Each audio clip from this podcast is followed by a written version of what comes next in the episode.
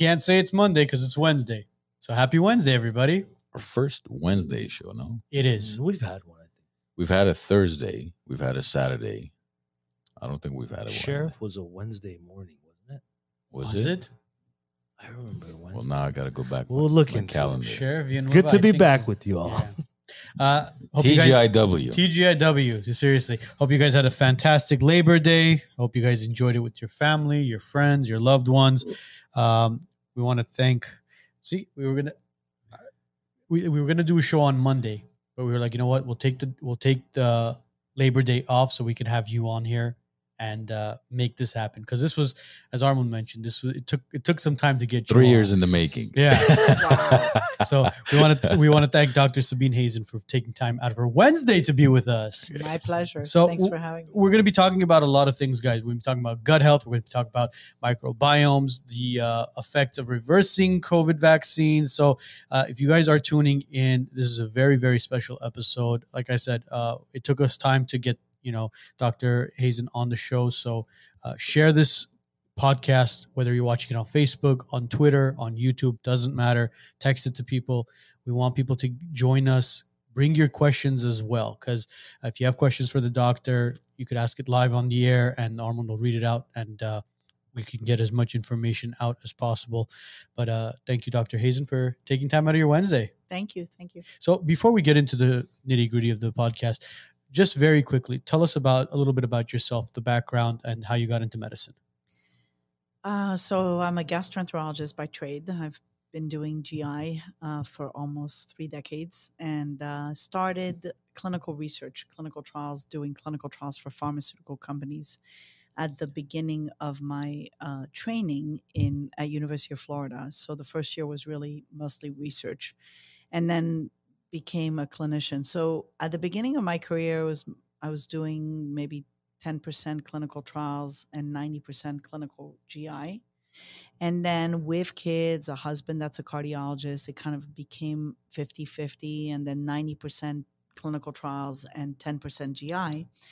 Um, you know, needless to say, I've done a lot of clinical trials for pharmaceutical companies from, you know, um, psoriasis trials to cholesterol trials to um, you know, ulcerative colitis, Crohn's. I was always a principal investigator for uh, multiple pharmaceutical companies, from Pfizer to Amgen to Merck, you name it, Salix, you name it. So, um, over the years, um, I was always known as the doctor that was recruiting for a condition called Clostridium difficile, which is a bacteria you get, especially if you take a lot of antibiotics.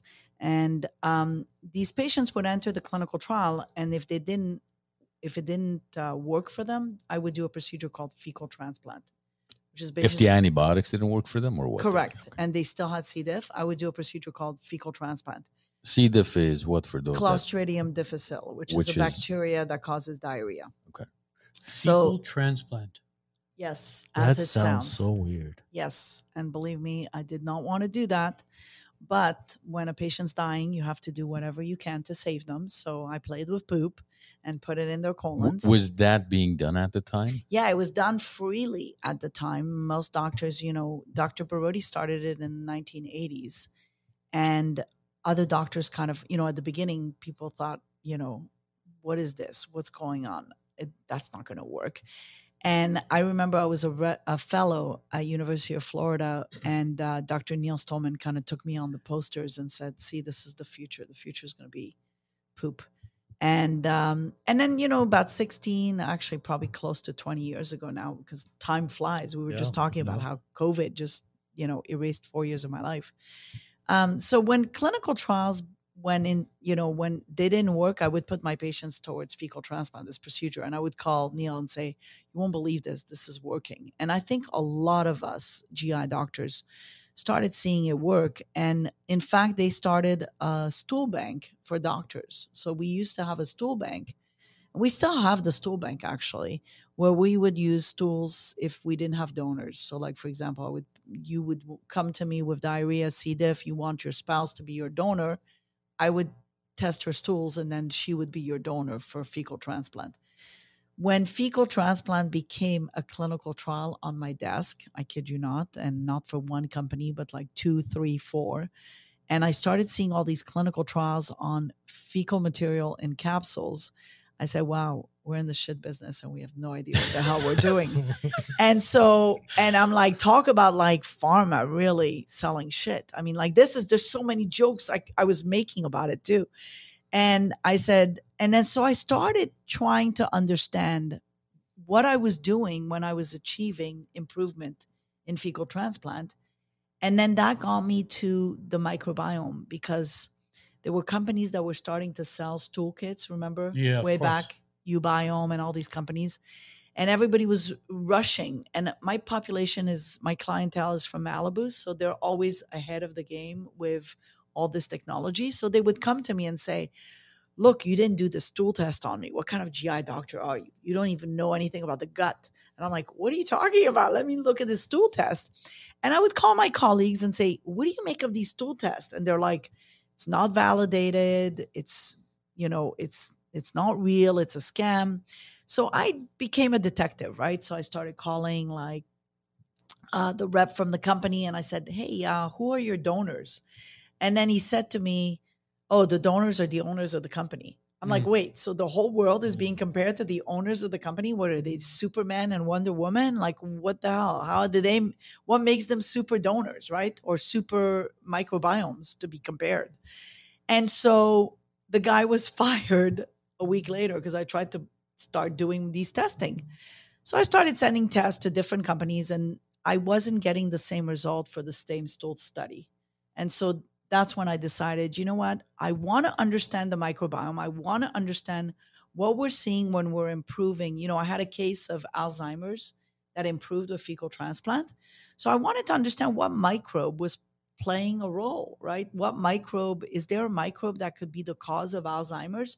So I had all these questions and I was in clinical trials and you know you have to remember having done so many clinical trials almost 300 you know you you see all these protocols on your desk you read these protocols you see what's coming up the pipeline right you're always in the cutting edge because you know so i know it's like uh, there's so Well, many puns there I want to ask you this before you continue with the story. So, I mean, hold that train of thought. When you talk about fecal transplants, you're you're really talking about taking poop, poop from yes from someone yes. else. And then what? How does this all work? And yeah, that's what I'm trying so to- they Yeah. poop in a container you take the container you put it in a blender with some you know liquid and then you put it in the in the colon of a person by a colonoscopy. But But what- what what's the premise behind that? Uh, Was it trying to find out okay so the good bacteria, the bad bacteria? Because normally So it's, an, it's an premise- exit only. Yes. So it's an exit only. But guess what? If you've killed your gut and you have no microbes in there,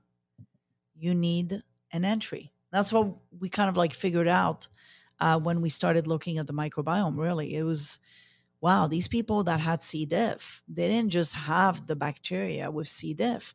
They had a vacant gut. There was like no, there was a lot of space. There were no microbes in there. Nothing, not even good bacteria. Nothing. No, there were no good bacteria. It was just basically a Just bad desolate gut. bacteria. It was just bad bacteria and C. Oh, diff Oh, that so it was was- allowed to flourish. But okay, so to clarify, because we we urinate and we poop, yes, isn't that the body's the organism's Yes. method of evacuating. this? Yeah, evacuating what's You're not needed. absolutely right. So how? Why are you putting it back in? Yeah, what's essential in the poop? Yeah. where you can put it back in. Microbes. So why are those so it- microbes so being? technically it's not a fecal transplant anymore. We should call it microbiota transplant. So it's microbes that we're transplanting. In other words, so why we're those microbes coming out if it's essential for the body? Well, You've done some microbes, the deblue bad microbes are coming out, but you have lost the good microbes. You've lost the balance. You've lost your okay. So let me let me go back. This procedure started in the fifth century China, where they used to treat the Chinese people that had cholera with what they called the yellow soup. What's a cholera? It's a it's basically an infection that killed Mhm. people, right? So Mhm. so during the time of cholera, and I'm sorry, my French comes back. Le choléra. So choléra. anyway, there, there you go. I don't want to try so when during um during those times to fix people's diarrhea and to fix the patients they would give what's called a yellow soup Mhm. and the yellow soup it was feces that they gave people in the fifth century china now fast forward um you know, Fifteen hundred years. no, no. Fast forward now. Um, you know, we're in. Actually, they started doing it. Um, World War II. They the the the soldiers in Germany were stuck in Africa and had diarrhea, and they were given camel poop to survive. So that became also a procedure. In fact, Hitler during World War II, and this is going to shock you guys, had some GI problems, flatulence. His doctor gave him feces from a peasant, from a villager, thinking that's going to make him robust, right? And then eventually he ended up having mental illness and then multiple strokes. And this was ingested. ingested. So he ingested poop.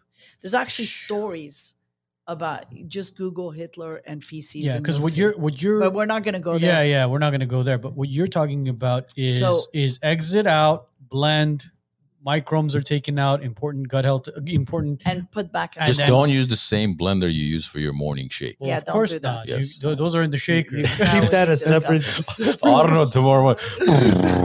No, in fact, like I dispose of the blenders every time. So, this is kind of gamey.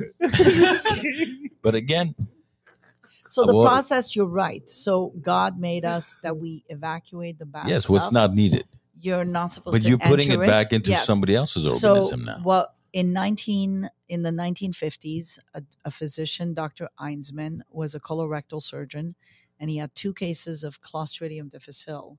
And he said, "These people are dying. I'm just going to take stools from their family members and put them by enema to those people, and they cured."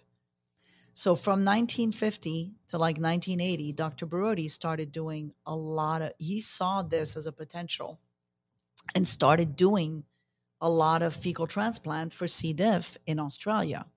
And then when he did it in Australia, he saw he was fixing other things.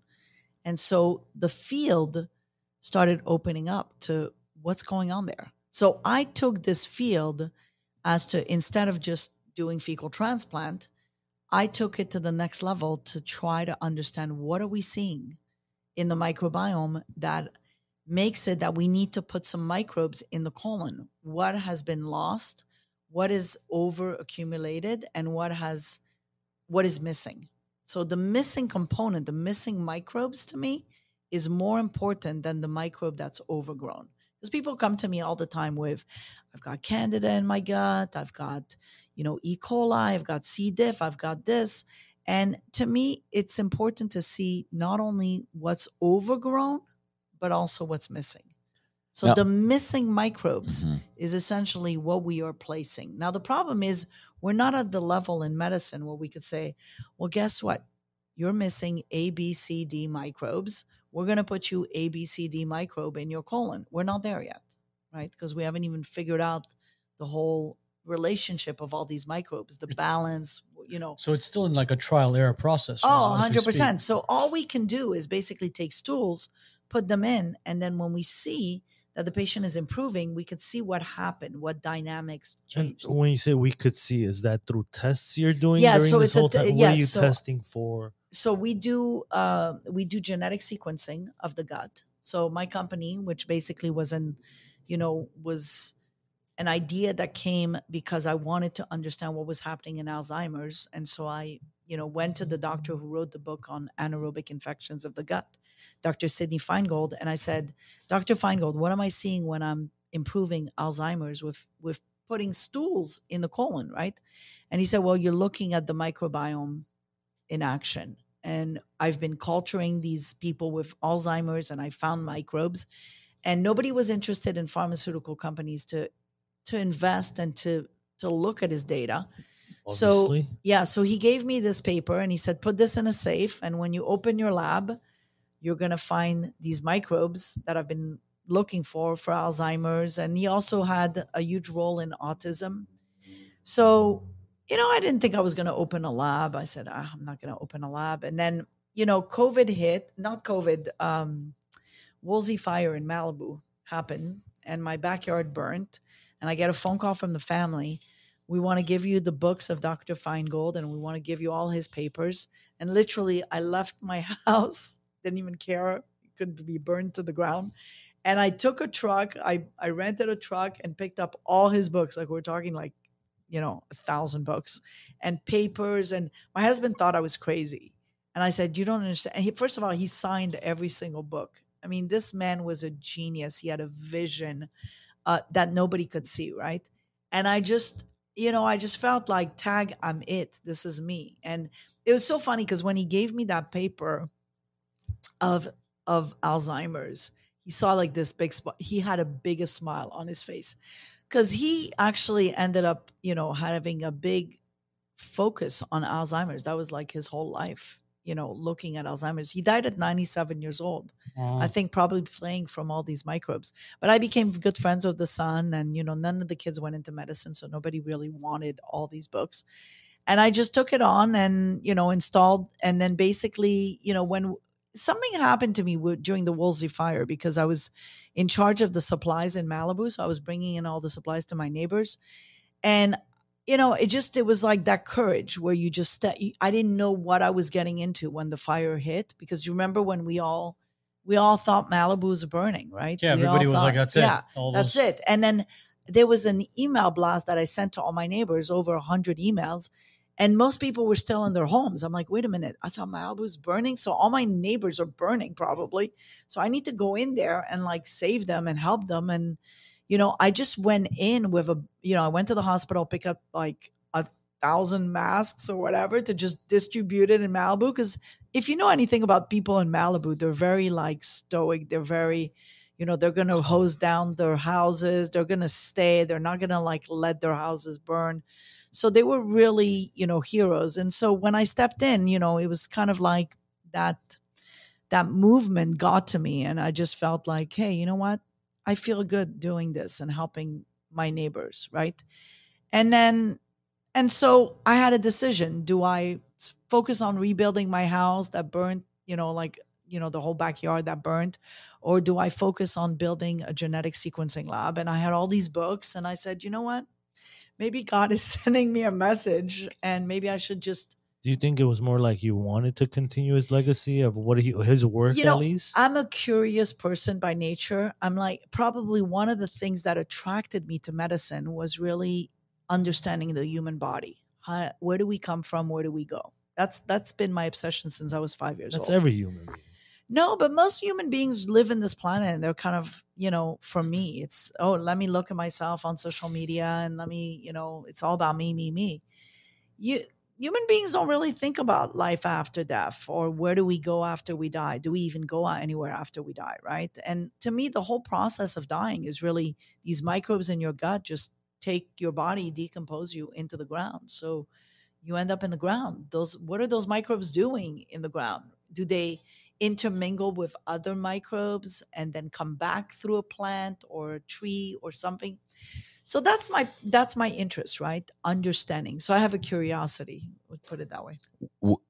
How would you describe a microbiome? What is a microbiome? So the microbiome is really, you know, all the microbes that are um, microorganisms that are all around us in our bodies, in the environment. Um, you know, I'm focusing on the gut microbiome, which is basically microbes that are in the gut. But on your skin, there's lots of microbes. On in your hair, there's lots of microbes. Your face, your eyes, your you know, your everywhere. Do trees and mountains, the soil, everything. There's, everything. there's microbes in a volcano. There's microbes in the deep oceans. There's microbes everywhere. Everywhere mm. that's natural. Microbes are mini organisms. Yeah, they're mi- they're microscopic organisms Organisms. that you cannot see. Yeah. Wow. So it's it's accumulation of bacteria, viruses, fungus, you name it. So it's microorganisms.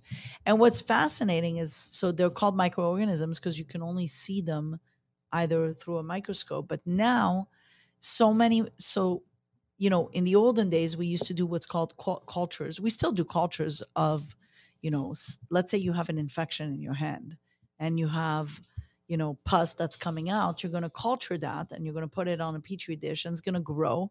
And you're going to look at the petri dish and you're going to say, oh, you know what? These microbes look like this bacteria because that's what this bacteria looks like, right? So then we know that with this bacteria, this antibiotic works, right? Because we've tried it. So Mhm. now we have a different technology where we not only see these microbes, but we see, you know, thousands of other microbes that we had no idea what they were doing. Yeah, I mean, going back in the day when you would see some of these, uh, you know, just stories of people, you know, using leeches and maggots to like, you know, take, uh, uh, basically cure a cut or a wound. It would say, oh, look, the leech or the maggot is going to kill the bacteria. Obviously, there was no antibiotics back then, but, you know, so many people died of those simple wounds because it just it was just all these microbiomes going inside your body and just making it worse. But speaking of antibiotics, what are your thoughts of antibiotics? Because to be honest, I'm kind of on the fence with it. I'm mm-hmm. very i'm i've always been scared of it because it's like, look, you're taking antibiotics. It's not only killing the good bacteria in your body, it's also killing the bad bacteria in your body. So it's like a lot, you know, you go back and you take probiotics to kind of replenish all that. Mhm. But uh, what are your thoughts as a doctor on antibiotics? So I think we're we've let me go back. So antibiotics are antibacteria. So in other words, if you have a bacteria like a pneumonia and you're dying, or you have a pneumonia period and it's a bacteria, or you have an infection oh. in the in the hand that's going into sepsis, right? You need antibiotics. Well, not only that. Let's say, for example, you go and you visit the doctor and you have you pull a tooth. They'll give you Yes, painkillers so and then I- they'll give you yes, antibiotics. or you have strep, I- they'll give you antibiotics. And even with NGI in the olden days, we used to give antibiotics before we did an endoscopy or before we even did a colonoscopy yes. on some patients that had heart problems. Now we've kind of stepped away from that because we know that there's a risk to this, and the risk of having an infection from an endoscopy or colonoscopy is very, very minimal. So we no longer do that. So I think as we progress, as doctors, you know, feel more comfortable, you know, even dentists, like, you know, my daughter just had like her wisdom teeth removed, and uh, the dentist was really good and didn't remove, didn't, I didn't even talk to him. In fact, my daughter was like, Mom, you're not allowed to come to the doctor. I don't want you freaking him out. I don't want you doing anything. Dad is coming with me because dad makes me happy. So my husband went with her, and um, the dentist didn't give her antibiotics after literally opening her gums and suturing and removing the wisdom teeth. So, and guess what? That was the right call. Nothing happened to her. She's a young, healthy kid. Why would you give antibiotics, right? If you ask me, antibiotics should only be used if it's a uh, life or death situation, which in, in an average human lifetime, maybe two or three times. I think it's risk benefit, right? Risk benefit ratio. If you know your patient is going to decompensate because they have a lot of comorbidities, you probably need to hit them with antibiotics because you know they're going to decompensate, right? But if your if your patient is healthy and depends on what it is, right? Depends on what the infection is. Because- See, my for daughter example, had urinary tract infections, right? Mhm. I mean, you need antibiotics for that. I know. I don't know. You know, women that that you know. Yes, you could try the cranberry juice. Yes, you could try. You know, but if you're going to need antibiotics, even my daughter Eileen, she had strep throat about when we were going to San Diego two weeks ago, two and a half weeks ago. She Mhm. got strep throat, and we have a one and a half year old at home. My wife really quickly was like, "It's strep throat. I could see white dots. Um, I, I got to get her antibiotics." And I was like, "Are you sure? Are you sure? Are you sure?" Because, like I said, I've been very on the fence with it. And she was, "That's the only thing that'll that'll kill that bacteria." Right, So right? you know, she talked she talked to the pediatrician. Pediatrician took a look at it and said, "Yeah, it's it's strep throat. Get her on antibiotics so she's not contagious because once she's on it for 24 hours, then she's no longer contagious anymore. So I mean, there's there's those factors as well where you got to be cautious as to right your and, surrounding. and and strep throat can cause problems down the road you know cardiac so you really want to you know be careful with that. So i think it's really but here's the problem with antibiotics. When people have a little sniffle of a cold respiratory you know in, viral infection they're given antibiotics right? Yeah. when people have ear infections it's not necessarily bacterial. It's most of the time it's a viral, Viral. infection. They're given antibiotics. So now you get you know multi, you have all these kids that are get you know they see each other at school. They're not playing outside. They're touching each other they're infected then they infect the other one they have an ear infection. And so you start this big phenomena of treating over treating these kids. Look at all those kids in those uh, nurseries where those not not preschool but uh, those daycares where uh, one kid would get foot and mouth disease, and then they would come back to the same nursery again, and all of a sudden half the entire nursery has foot and mouth disease, and that's something that can kill you, and it's bacterial. Well, that's different because, look, number one rule as a parent: your kid is sick, keep him home. that's a that's a that's a that's uh, that's, that's doesn't the matter biggest what you issue. have, That's the yes. biggest that issue. would be a nice thing to do Yeah. but here you but the problem is people don't abide by these things i'll tell you i, I was No, on an if airplane I was a, sorry, if I was a school administrator, you would say I would say, Mister So and So, Mrs. So and So, mom and dad, please come pick up your child. That's why you can't be a he, school. he or she is in the uh in the uh, whatever room we have, the, uh, Nurse's safe office. zone, the nurses, nurses office, quarantine. quarantine office. Come pick him or her up. Right. That's it. right There's no exceptions They because can't do that. now, no, you have to. Because you know now, what the worst now I'm exposing the, my staff, the rest of my students, ch- children. You, that why am I going to risk bro, 20, 30, 100? if administration did that, thirty percent of the kids wouldn't be in school every day. it's not. And It's guess fine. what? They're still It's getting fine. paid. No, Yes, not. it's an excused absence. It's an, Yeah, of that course. Let me put it to you this way: excuse. my daughter start with school started uh, two weeks ago, right? And that's when my daughter had strep. So she's on antibiotics. I and you know my wife and I look at each other. We go, so what are we doing? It's the first day of school. Are we taking her? And as parents, as responsible parents, we decided no. no, it's she's not going because what's going to happen is she's going to go to school, infect she, everyone. infect everybody, Yes. and obviously no no one's gonna know where it came from who had it. But as parents we said you know what? Let's message the teacher. Let's tell her you know what? I'm sorry but i know it's the first day of school and everybody's taking their pictures with their little signs and everything getting excited for the first day of school but she's not going to be coming on wednesday thursday or friday. We'll see you on monday. Simple as that. That's that was me sacrificing time away from work my wife time away from work in order to be responsible parents. Now it's unfortunate. This is going more of a socialist, more of a societal issue, but um, parents look at school as a babysitting service. Yeah, but I think also like you see it in airplanes, people that are not responsible enough and they're hacking on an airplane and coughing, and they should have just stayed home and Look, rescheduled. air- airplane is a little different because certain things you can't reschedule. Certain things, even if you want to reschedule, there's a fee. There's you know, it, it, there's there's inconvenience with Ah, flights. but I think we have an. I mean, I've so many. You know, what- we could have.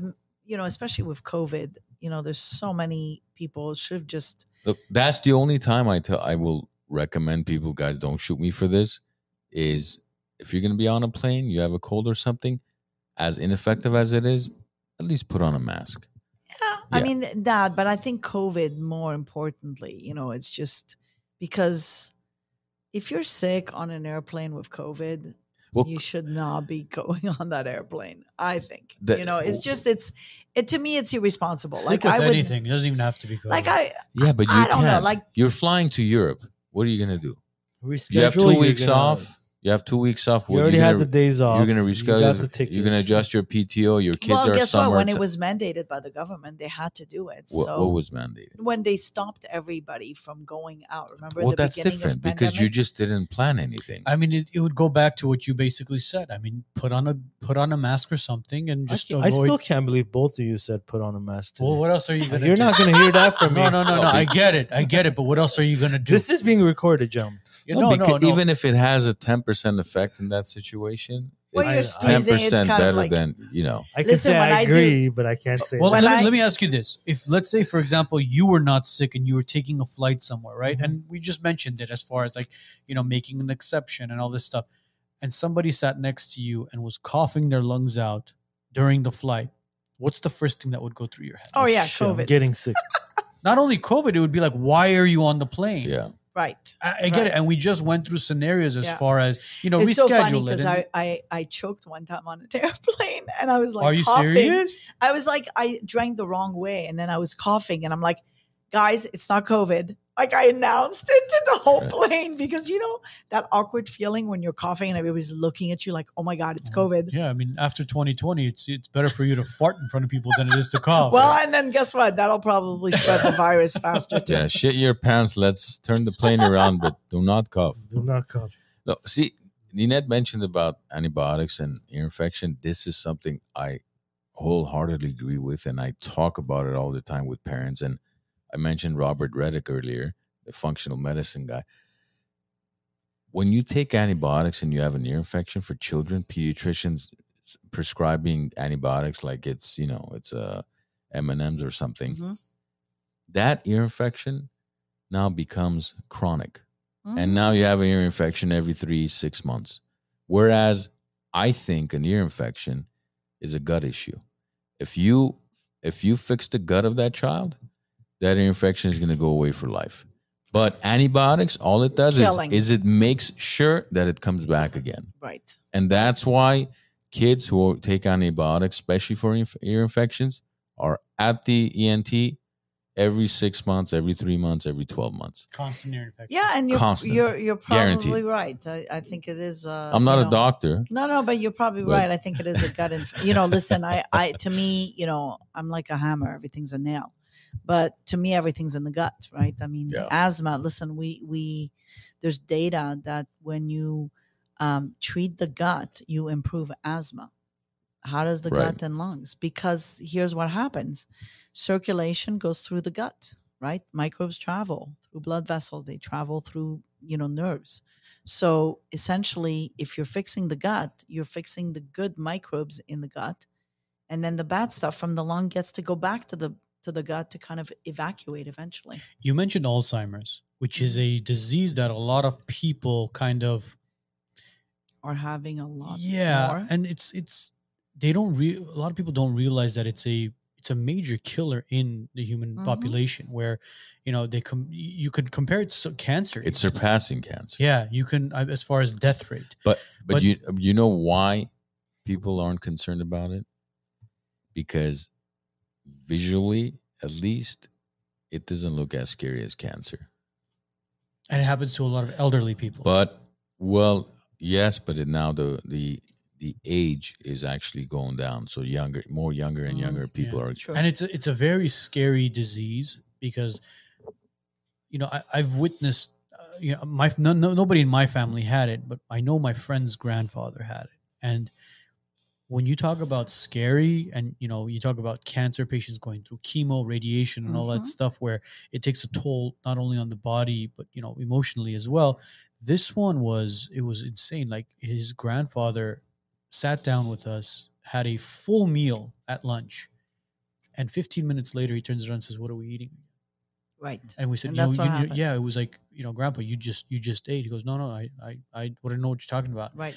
and it got worse and worse to the point where you know when we my friend and i were speaking he goes uh you know i, I walked in and my grandfather asked me who i was Right. so you know eventually you know the brain kind of not only the brain but the lungs the heart everything just kind of Mhm. shuts down because the brain is shutting down so you mentioned alzheimer's in the gut please elaborate on that because i can't So I had a case where the patient was um, had Alzheimer's and C. diff, the bacteria that I talked about at the beginning, and had diarrhea.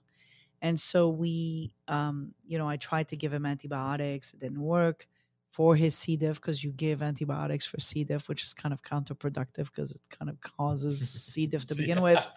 So, but I demonstrated that. Like when I speak in my lectures, I'm like, okay, here's the microbiome. We have a patient with C. diff. His diversity is 1.3. And now I'm going to give him antibiotics, and his diversity is going to drop to 0.8. And now I'm going to give him more antibiotics, and his diversity is going to drop to 0.7.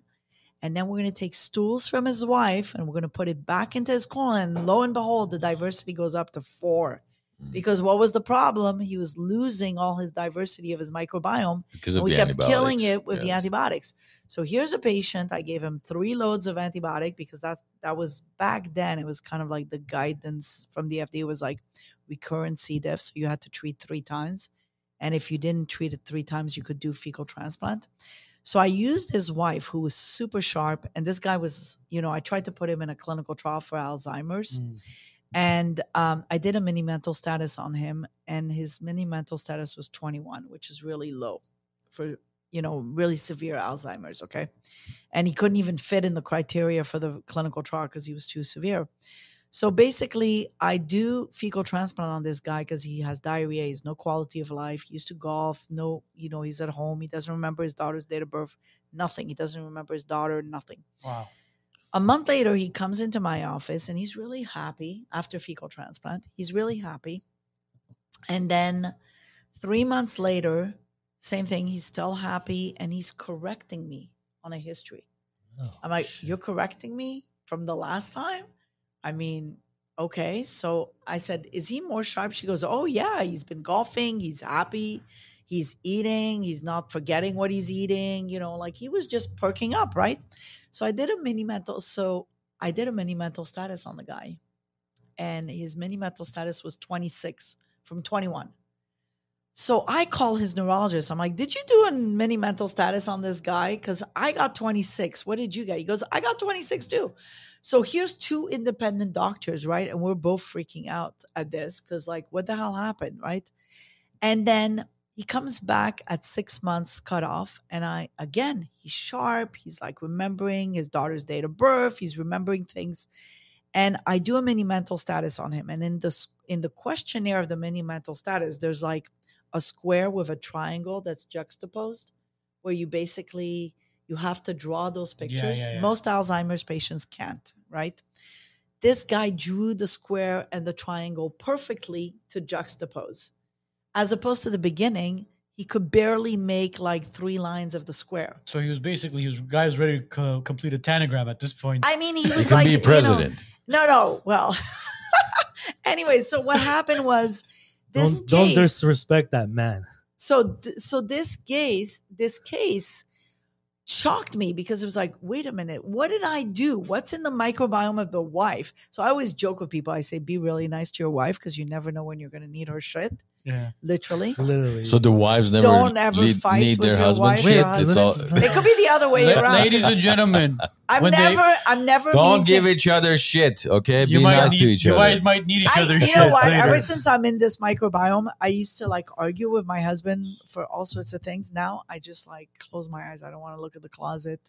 I'm like, it's not worth my microbiome getting killed. but you know, I love m- my m- husband. more men get Alzheimer's than women. Probably because we drive you guys crazy. That's true. I see. You said it. I didn't have to say anything. I was leading there. you know, it, it's a, it's an interesting relationship, right? The men and women, husband and wife. It's an interesting relationship, right? But it's a yin yang, right? You need each other. Think about it. You found your spouse and you were attracted to your spouse out of like millions of people in the world. Maybe it's your microbiome that was attracted to her and you were missing some microbes and you got it from her, right? I mean, who knows? Anything's so this possible. anything's possible. So bottom line is, um, you know, this was an amazing case for me because it showed me that possibly it's not in the brain, maybe it's in the gut, or maybe it's in the gut first and not in the brain. Maybe it's in the brain first, not in the gut. But maybe we maybe it's a connection between the brain and the gut. But definitely we need to fix both together. because there is no cure for Alzheimer's. And until today, there's still you know Correct. millions of dollars being done as far as research for it. But it's fascinating that you say brain gut, brain gut, brain gut, because you know there was this one study about a kid who had a uh, who was diagnosed with ADD, autism, and the whole nine yards, all that stuff, and um, the poor kid was on this disgusting diet. Majority of the food that he was eating was processed. The Right. Doritos and Oreos. yeah, and- it was a, he was on a Dorito diet. Yeah. Let's put it that way. And it was, uh, as I mentioned, majority of it was processed, a lot of sugar. And anytime the parents would try to wean the kid off of that processed food, he would throw a fit. He Sure. would, he would, you know, throw tantrums, which is, you know, what kind It's of led to the what kind of led to the Yeah. diagnosis of autism and ADHD and you know the whole nine yards. So, you know, they took him to a doctor, they took him to a pediatrician, and the doctor looked over, you know, the lab results and everything and said, Well, you know, your your child's fine, blood work came back fine. Um, let's go ahead and put him on some meds. And it's unfortunate this child's fate is in the wrong hands with the wrong doctor and the wrong parents. So uh, they put the kid on uh, what was that medication called for? Uh, Adderall? f- yes, there we go. Adderall. So they put a, yeah. So they put How the old is kid, this kid? He was seven years old. Oh, wow. So they put the kid on Adderall, and every time he would throw tantrums, act up, Adderall, act up, Adderall, act up, and eventually they met a, a gut doctor, and uh, they did a screening of the stool, and he said, "Your child's addicted to sugar. Right. Cut That's off the sugar. that's the big deal." right. And they said, "Well, we we can't cut him off uh, his diet. He has a specific diet." He goes, "Please elaborate what this diet." Is. Said, "Obviously, it consists of Lunchables and processed bullshit and chips and cookies." He goes, "Let's start it one step at a time. Take the cookies out, and then take the chips out, and take this out." It took about two and a half years. The parents said, so he was about seven years old. By nine and a half, he was off Adderall Wow. and this That's kid amazing. was basically back to I don't want to say back to normal. He became a child again. Right. He was right. no longer Well, dependent on yeah, I mean, medication. you know so there's adhd which is like you know these kids are you know getting put on adderall and all these meds and then there's severe autism which is i i started treating kids with well i started treating one kid with autism by fecal transplant actually And how did that go? it went great. I mean, uh, Wow. you know, the kid. Um, so first of all, it took us about three years to pass through the FDA to get approved to do fecal transplant on that case, because COVID was in the middle of all this, so it was Mm. difficult to get approved. And then the sister was the donor. Uh, the kid was nonverbal, was banging his head on the wall, breaking his teeth. He was very aggressive, couldn't sleep at night. We did fecal transplant on him. Within the first month, he started saying "Mama, Baba." started sleeping more calm, less aggressive, and to the point that the parents started traveling by themselves and leaving the kid with the nanny. Because Wow. before that, so remember, you know, you were saying, you know, bad parents. The the problem is these parents. Oh my God, they're like warriors with these kids. These parent, like these parents for this kid, like they were taking turns at staying up all night. Like one would stay up one night, the other Mhm. one would stay up the other night because they were afraid that the kid would like leave the house or break something or you know something would happen in the middle of the night so they were literally on shifts at staying up all night. After the fecal transplant they stopped doing that. And then last um, may he went to prom with a girl. So i was very happy. Wow. so this is a great case. But this was a severe case. Obviously we need to see more. Um, i personally think like you know these kids it, it took us so long to convince the fda to do fecal transplant on this kid using the sister.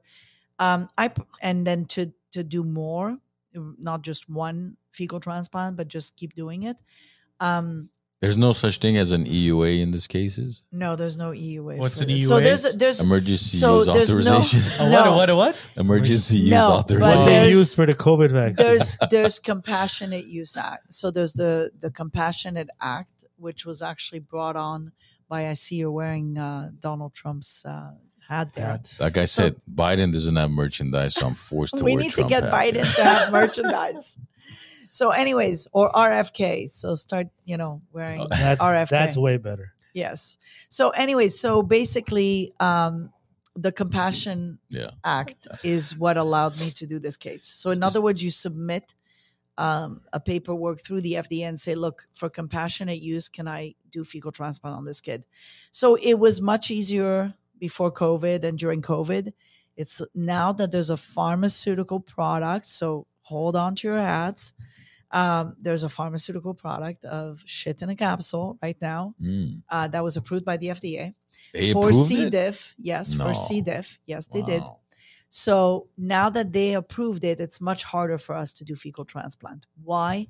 Because first of all, the labs that were, you know, I was testing for my stools to make sure they were good, right? Like, you know, I would do, you know, vancomycin resistant E. coli testing to make sure, right? Um, if my patient's stools, the donor had them. Well, LabCorp and Quest Vancomycin is an antibiotic. Yeah. yeah, vancomycin resistant E. coli. So it's a type of E. coli Yeah. where um, two people have died from fecal transplant, you know, with this E. coli. So basically, the FDA mandated that we started that we start testing for that. But there's only a few labs that do that. So LabCorp and Quest were one of them. So now I call LabCorp. You know, my patients are like, you know, they want, you know, if it's a singer, they want a singer as a donor. You know, like I'm I'm a Malibu doctor. My Malibu clientele, they're like, well, what's Can we get a uh, no. Malibu fecal? Well, they're like they're like, who's my donor? I, I could only take no, Tom like, Brady's who- fecal. So they Yeah, care who the It's like, donor is. Who's of course, of Oh. course, they want like It's is my shit. donor fat or no? It's not. they know it's not a sperm donation, right? no, All but here's the thing: if you look at the mice study, okay, there's a mice study where they took skinny poop and put it into a fat mouse, and the fat mouse became skinny. Vice versa, fat to skinny, skinny mouse became fat. So, yes, also, if we take anxiety poop from a patient, my patient's going to be to the recipient, the recipient's going to be anxious. no. Yes. So, microbiome has, we're actually coming out with a paper where we're showing the signature microbiome of anxiety patients. Because during COVID, did you notice how everybody was anxious when they had COVID? The anxiety level was super high. So we noticed some microbes that were rummaging in there. So we decided, well, let's look at patients that have anxiety and do what's called a GAD questionnaire, which is a type of questionnaire to measure the anxiety of patients. So we discovered that that microbe that was found in COVID patients was also present in anxious patients. So we're going to come out with that data. Not not for a while, but we're coming out with it. So the bottom line is imagine if you're a celebrity and you're and by the way, we also Colleen Kelly at University at Brown University fa- did fecal transplant on two patients with C. diff and alopecia areata, like male, one you know, like hair? baldness, Mhm. like uh, you know, baldness in different spots. Yeah, yeah. That's And the patients that's grew. Jada Smith. Jada Smith. Yeah. Well, the patients grew hair. Two of the patients grew hair. That case, you can look up my videos on Progenabiome. We've showed it multiple times. And how, how do you do this? You so the donor is someone that has a really well, thick here's head of the thi- hair. yeah. is that so how you do this? here's what happened. The that case, those two cases have not been reproduced. Okay, she succeeded in having hair growth in those two patients. However, other doctors have tried to do, you know, fecal transplant on alopecia areata. It didn't work, probably because there was something in that donor, That some wasn't microbes that we don't even know.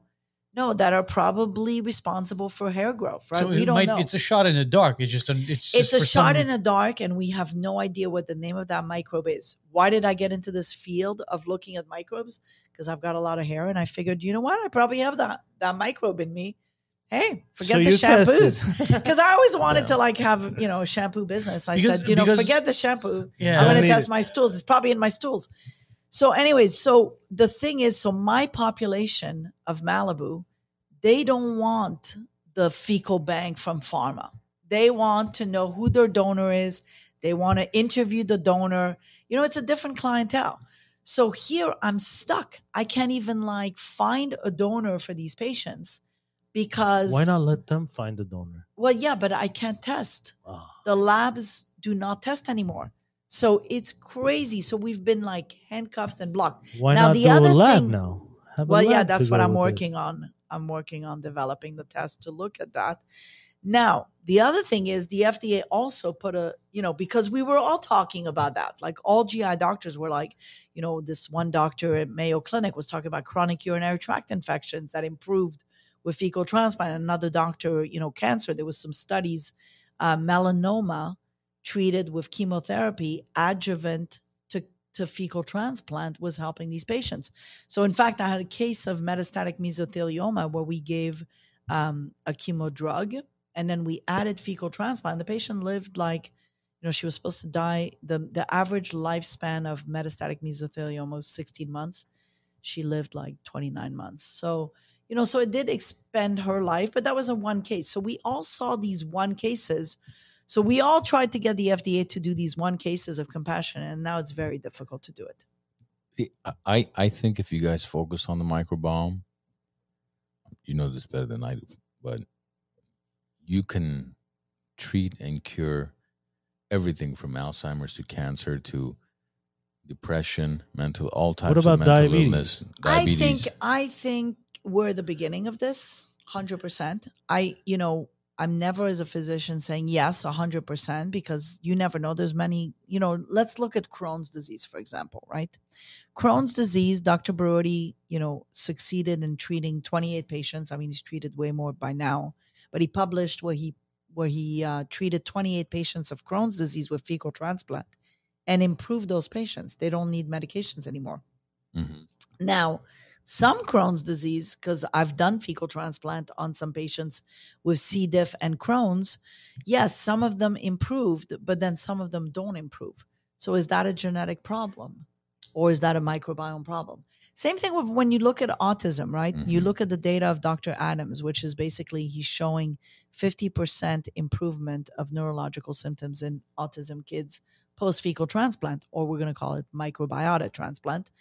Now, here's the thing what about the other 50%? Maybe the other 50% have a neurological as a primary.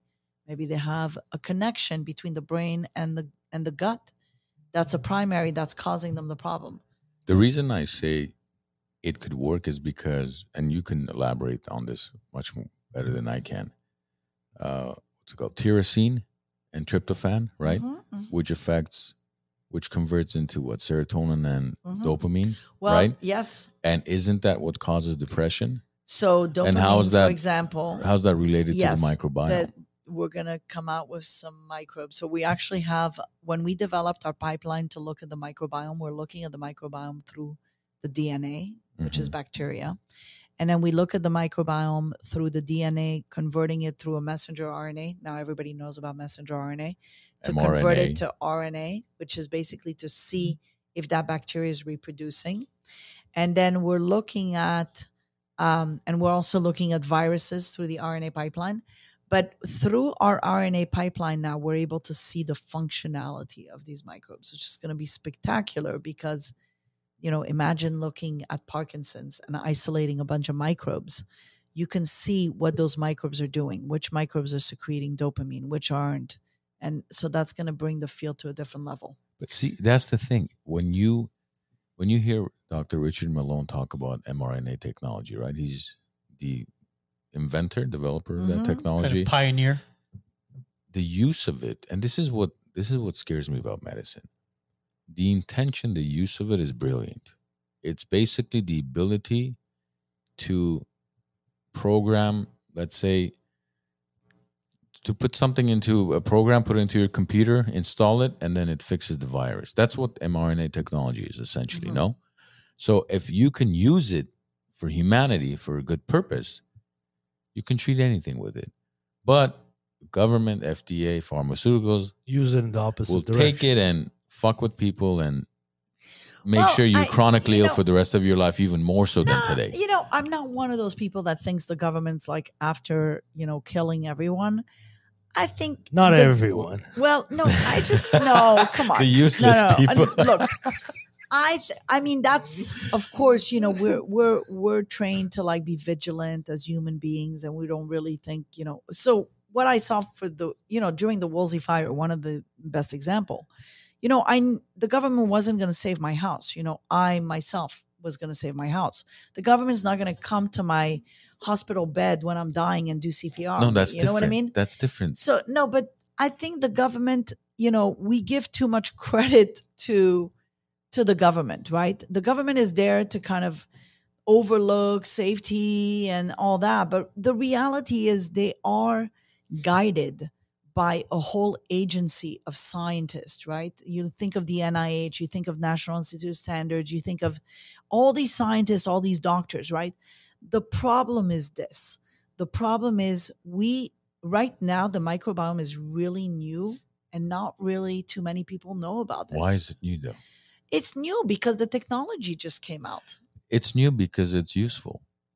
Well, no, but the technology came out to kind of start seeing all that, right? So I'm So- surprised you say that after what you what you experienced and witnessed during COVID. with COVID, because well, because I, I, I, would have said I would have given you the benefit of the doubt three years ago and said, okay, you're a doctor, scientist, you've gone through the same schooling system as Dr. Fauci and the rest of them.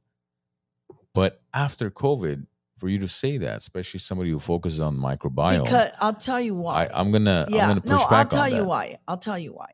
I think, I think there was an enormous admiration for Dr. Fauci, enormous by physicians around the world. Why?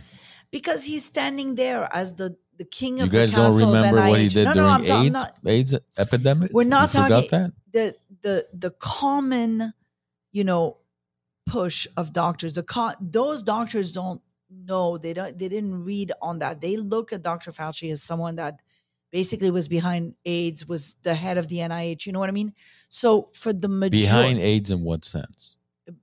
The discovery the research that's how they look at him I right mean, you- there- there's, but Okay, so but wait, wait, wait. No, but let's- be- let's- there's let's video, be there's leg- there's video evidence of Dr. Fauci Okay, during wait. the AIDS epidemic I- mentioning so that first it's airborne, children can get it. You you want to you want to nudge You're asking a human being.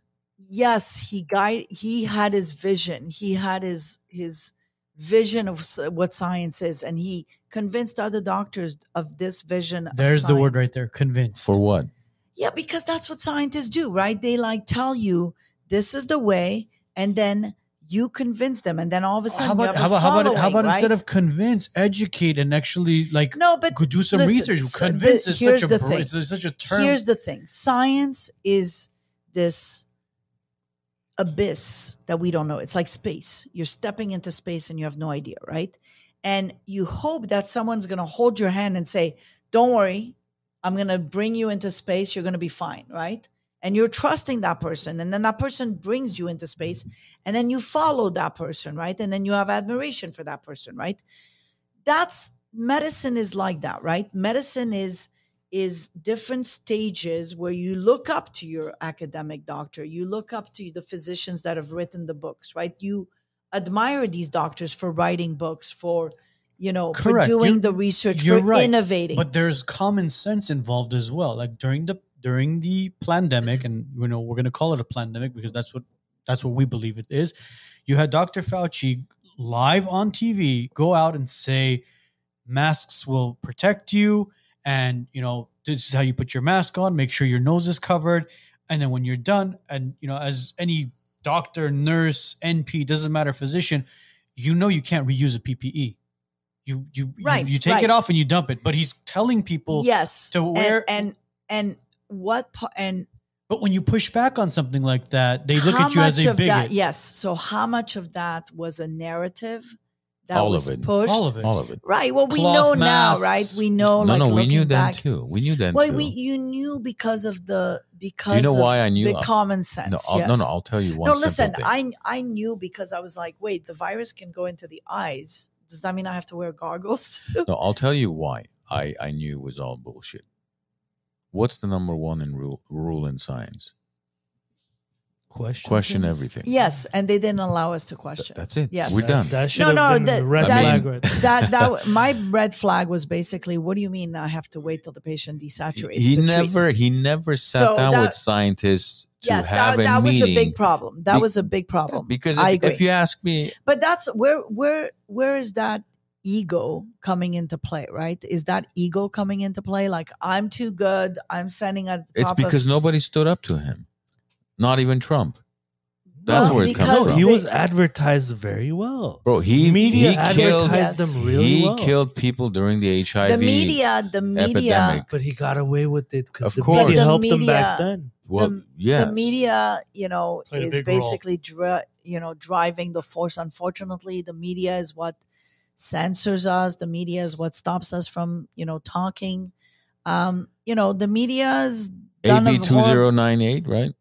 So AB two zero nine eight. Doctors yes, can't yes, speak doctors out. Can't I mean, speak. Yes. How retarded and is here that? I am in California on the it's- hot see, seat. that I'm that's gonna that's have, what uh, Oh, I'm gonna have actually, Governor though, that's Newsom. what people like us look at. We're idiots, but we look at those Governor types nonsense things. can't Why can't we don't question science? The fact that you want to shut up, You're shut absolutely right. shut You a doctor question down. science.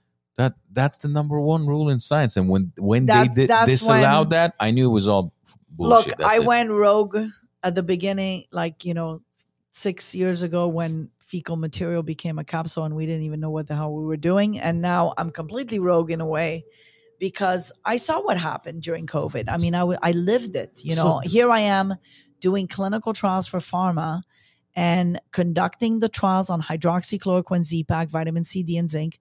I couldn't recruit.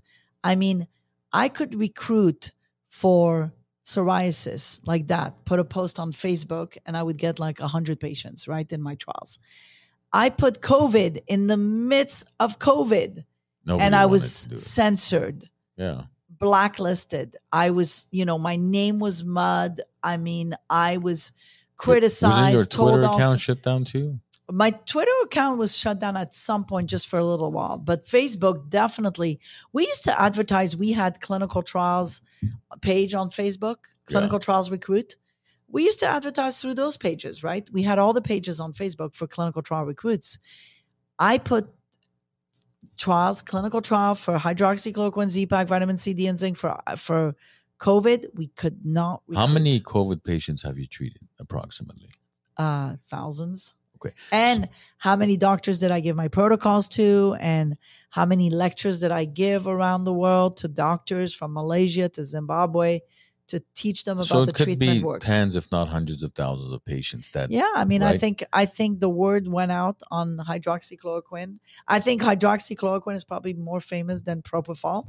You probably you guys remember my husband dr lon steinberg on the michael jackson conrad murray case? He was the Was doctor that put conrad murray in prison that said really you know, Oh, shit. because of the uh, propofol. leaving because of propofol. So propofol Wow. was a very famous drug back then. Yeah, Um, you know, and it now was anes- anesthesia. Basically. yeah, and now you know hydroxychloroquine is very popular, and ivermectin is very popular, and the microbiome is very popular. I tend to think that I should go into Okay, but my question You know how to you, pick them. PR. You know how to pick them, I guess. the reason I ask Oh, I you, know how to spread the word. the reason I ask you about how many you've treated is because you talk about protocols, right? And we've Yes. talked about this. So I the- did I did the protocol on hydroxy Z-Pack, vitamin C, D, and zinc with the FDA watching. It was treatment. It was treatment uh, with hydroxy Z-Pack and the vitamins compared to vitamins You alone. said it was uh, what uh, forty thousand vitamin C or vitamin D. What was the no, protocol? no, no. It was uh, three thousand vitamin D, three thousand vitamin C, and and fifty of zinc. Fifty. is- Okay. Yeah. So it was either they got hydroxy and Z-Pack with the vitamins, or they got vitamins on their own. So, we my- could never finish that trial because we could not recruit because they started. No, no. know, What is your protocol today when somebody comes in with COVID? It's not three thousand. No, no. Right now, I'm very much nutraceuticals, vitamins. You know, everybody's different, so I'm not going to talk about it live because I just don't want to be oh the Dr. Hazan protocol like we've heard from you know all these other doctors. I try to really push the patients to go to the doctors on the front line who have been treating, and I don't mean frontline doctors. I'm just saying doctors that are courageous enough to treat. There's enough medications right now, even the ones that are approved by the FDA, that there's a lot of different options to treat COVID. And I think it needs to be back to the doctors treating in their offices the patients. That's what I believe. So, So, I think I would convince, I would tell the patients today rather than giving them an advice on what medications to take for COVID for this strain, I would say find a doctor that you feel comfortable with that believes in the way you like to treat functional medicine doctors. There's a lot of them out there. The field has exploded.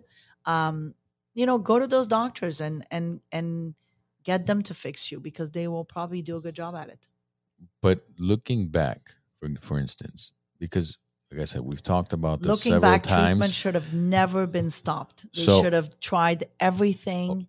No, my my my fire. question is, if you look at if you do the math, let's say with the vitamin D, C, Z pack, hydroxychloroquine, iver, what ivermectin, whatever you think is the protocol. We have 350 million people in the U.S., right? If you prepared a package and sent it to all 350 million people, each with that pa- package as a prophylactic. that no, that wouldn't have worked. Why not? It wouldn't have worked because the problem is that some people are high risk and they are treated differently. Some people are low risk and they just need vitamins. So there's different. So when I treated all these thousand, and believe me, I mean, I had the the the hydroxychloroquine, Z-Pack, vitamin C, D, and zinc was my patent. Okay, And how did you I get could your have been- hands on that? People were having a hard time. I created the protocol. I actually had a pharmaceutical company make the package, and I had one group of people that were on the meds, and then another group, and it was approved by the FDA to run. That was the right way to do it, and we should have been able to do it. The problem is there was interference Bye.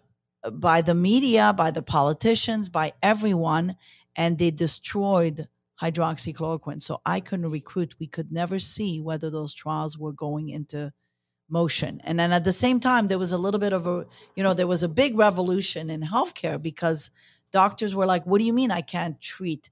But the reality is doctors could have always treated. The problem is they it was made very difficult for them to treat. CVS was not writing hydroxychloroquine you know, Nobody Wal- was. nobody was writing it. No, the small mom and pops Even pharmacies. those because, guys bec- were being because red flagged, because though. there was No, the- because the, the- vaccine wasn't out. Big pharma had, was not done with their agenda. Johnson and Johnson, Moderna, Pfizer were working on whatever the hell Well, they, they, were working they on. believed the answer to the pandemic was vaccinate everyone, right? When they started vaccinating one shot, two shot, three shot, four shot, and we're still not getting out of COVID and people are still getting COVID, then they kind of were like, okay. And now, hey, you really we're, at- that, Doc? we're at seven. Well, listen, this was the agenda to um, the agenda by pharma to make it a business, right? The, so the COVID vaccine was approved way before COVID came out. it was The peop- patented. the way before. patented. Oh, it was patented, Of but it was, but it did, but the clinical trials Do you were not done. they went to two and three and four shots and they were like, "Oh shit, it's not working"? Do you really believe it?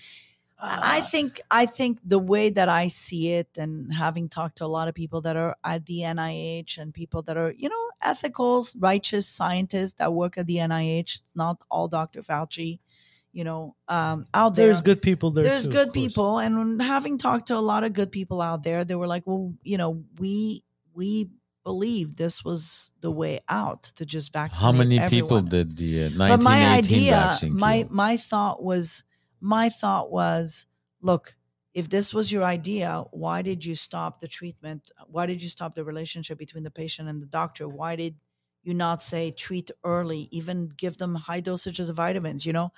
And then the other thing is how did they expect a vaccine to work for a virus that's mutating and that's mutating with different mutations, right? All the time. well, it's the boosters. didn't that- expect the, it boost, to the work. boosters are going to save no, you. but but if you look at the if you look at the so remember our lab identified the virus Mhm. in the septic tank. I mean the, in the stools, of patients, which bas- basically the government started looking at the septic tanks too.